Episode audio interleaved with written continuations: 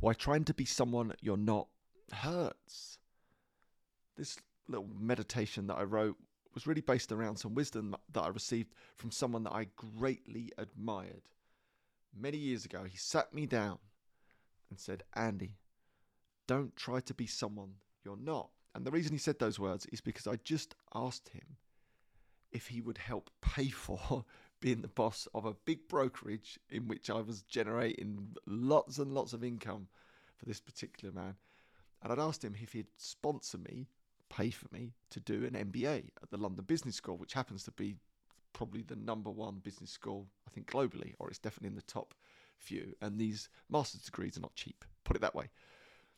His response, first and foremost, was how the hell, and he used not that language, let's just say it was slightly more colourful. Is that going to make me any more money? Was the opening gambit, so I already knew we were on the back foot. And then followed by that was this line Don't try and be someone that you're not.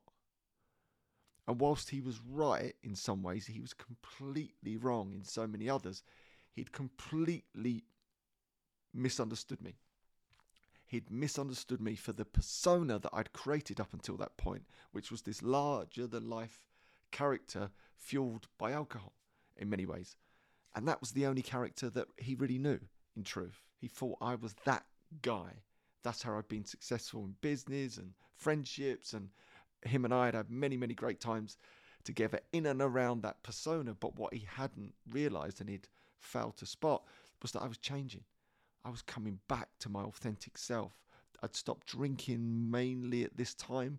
On and off, I'd started to get back into my study, my research. I was reading. I was excited about doing master's degrees or MBAs. I wanted to further my career. I wanted to learn. I was developing. I was growing stronger as a person again and really reverting back to something that was powerful and authentically me.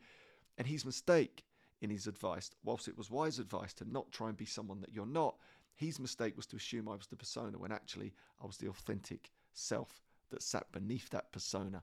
And I was trying to become that authentic self, to not be someone who I wasn't, which was the persona that he had come to know and love. So actually, his wisdom, whilst it was misplaced, was accurate in many ways. Don't try to be someone that you're not.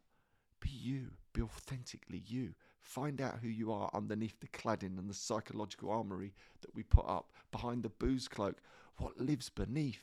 Get comfortable and confident being you. That in itself is one of the most powerful places you can possibly stand. Showing up to life, loving life, warts and all, as you. Alrighty, I thought I'd share that reflection with you today, and hopefully, I'll see you tomorrow. Or maybe not.